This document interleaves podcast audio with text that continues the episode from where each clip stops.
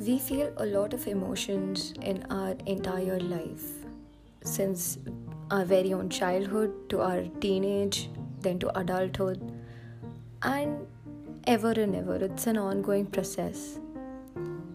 So, here, these are my observations that I think, that I felt, or that I have seen around me.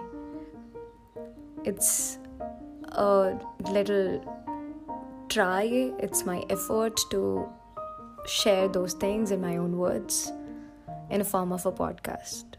So I hope you all like it. Have fun.